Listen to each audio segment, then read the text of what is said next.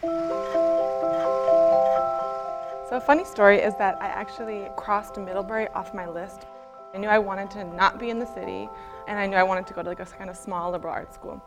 So I looked up Middlebury, and then I checked out its overall statistics, and I was like, 3% black, minus 10 points. And then I was like, how cold does it get in the winter? I looked that up. I was like, no, no. And I literally, I literally crossed it off. I was like, no, no, not Middlebury. And then I just kept looking.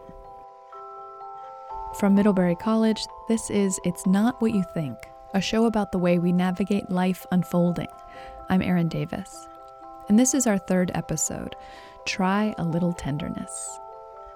So far in our series, we've been focusing on surprises, things that pop up and send us off course. But sometimes we know things are going to be terrible. We can see it coming a hundred miles away. Or at the very least, we've got a hunch. This is not going to be good. So, what's worse? When it's not what you thought, or when things go exactly as you expected? Maya Doig Acuna is a Middlebury student, class of 2016, and a half. She's a Feb. Maya is a Posse scholar and former vice president of the Black Student Union. And in many ways, coming to Middlebury was exactly what she expected for better or for worse. Because I went to this public high school in New York City that was like, most of the kids were white, most of the kids were like upper middle class. And so I was like, oh, Middlebury, like I've been there, I've done that, like it's gonna be fine. And it was fine until it wasn't. And then it was again, sort of. Anyway, I'll let her tell it. Maya told her story in front of an audience on campus last spring. It starts on the first day of school. Freshman year, I took uh, like introduction to Portuguese, and we had this class was like five people. Never ever had a class that small. Fernando Rocha was the professor, and I remember like the first day, he spoke to us in English, and he was like, "Okay, this is the last time I'm speaking to you in English," and then it's just Portuguese, and and he really kept to it. like the next day. It was just all Portuguese, and I was like, "But I don't speak Portuguese. Like, how are you talking to me in Portuguese?" And then I remember like the next week he's like, okay, you have a presentation on Friday in Portuguese, and I'm just like, but I don't speak it. like how?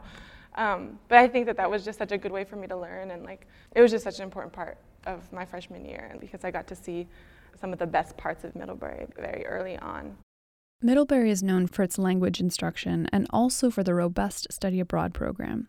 More than half of the student body at Middlebury will go abroad before they graduate, and Maya was no exception. I was really excited to go to Brazil. The thing about study abroad, though, and coming to college in general, is that even though everything around you is new, it's fresh, it's different, you're still the same person on the inside. Our strengths follow us around, and our weaknesses do too. So I struggle with like really intense anxiety, um, and I always have like since I was really little. And I will, you know, will occasionally go through periods where it just like comes to like a huge rise where I'm like obsessive and I can't think of anything else and I'm just fixated on kind of like this one anxiety. And it can be like really, really hard for me. And then kind of going into Brazil, I, I noticed I was getting those like signs again of like a kind of rise in anxiety.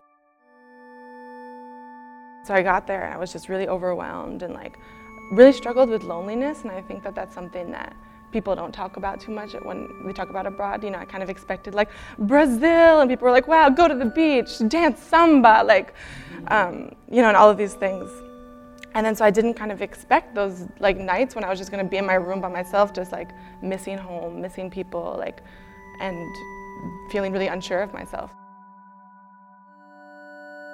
It got to a point where like my anxiety got so bad I wasn't like eating regularly and like I had like really bad insomnia.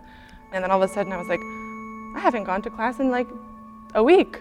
I haven't done any homework and I'm two months in. and those kinds of realizations were like terrifying.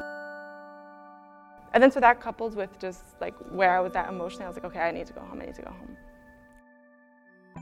I need to go home. Maya listened to herself.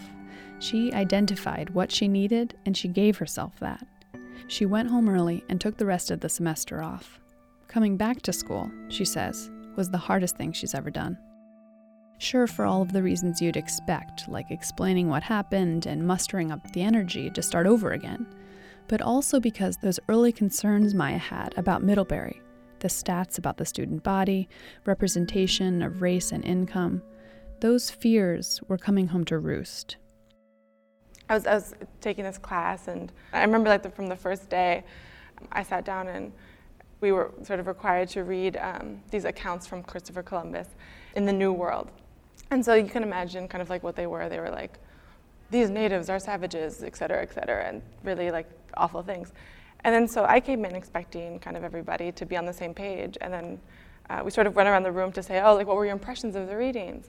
And I swear, like, at least five people were like, you know, I never knew this much about Native Americans until I read this. Wow. Or they were just like, you know, I just feel like Columbus gave really, really meticulous notes. And again, like there was maybe two people of color in that classroom, including myself. I just had this sort of feeling like, okay, this is not my space. It felt impossible because I didn't really know kind of who I was at Middlebury anymore. Maya found support and like minds in the Black Student Union. She put her energy there into creating more spaces on campus to benefit other students who felt the same way she did, and everyone.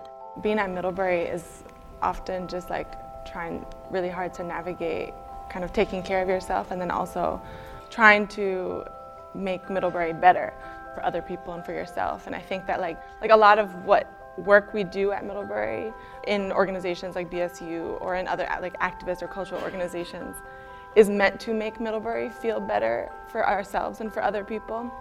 But then at the same time, that process of trying to make Middlebury better can sometimes run in opposition to taking care of yourself.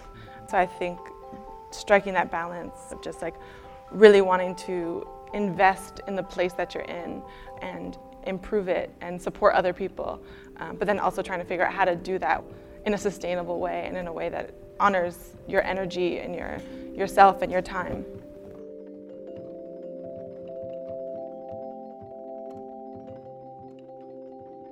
Think something I would like to see happen at Middlebury is I want to see people be more tender with each other.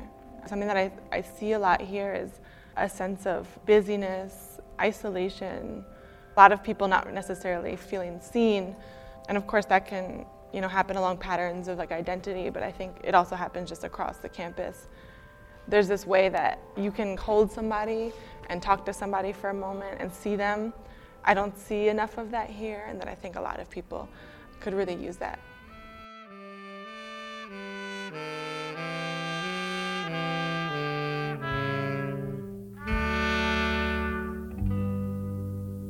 Oh, she may be weary. Them young girls, they do get weary. Listening is hard work. Thank you for listening today. And if you want to hear more episodes, you can subscribe at our website,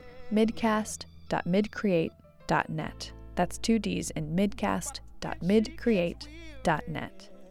Also on our website is the entire version of this amazing song by Otis Redding, Try a Little Tenderness, along with links for events organized by the Black Student Union and info about study abroad.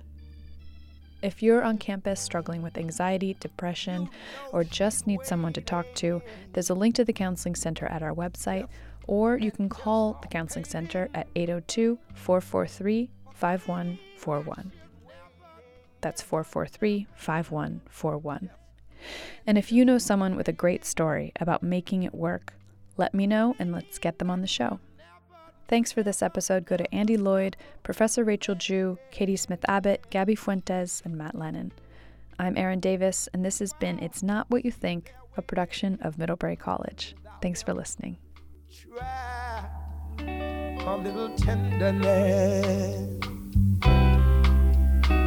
That's all you gotta do.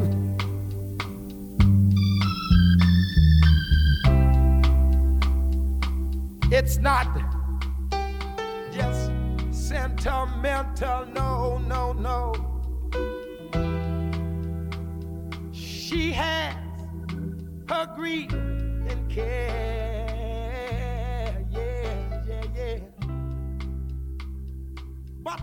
soft words, they all spoke so gentle, yeah. It makes it easier.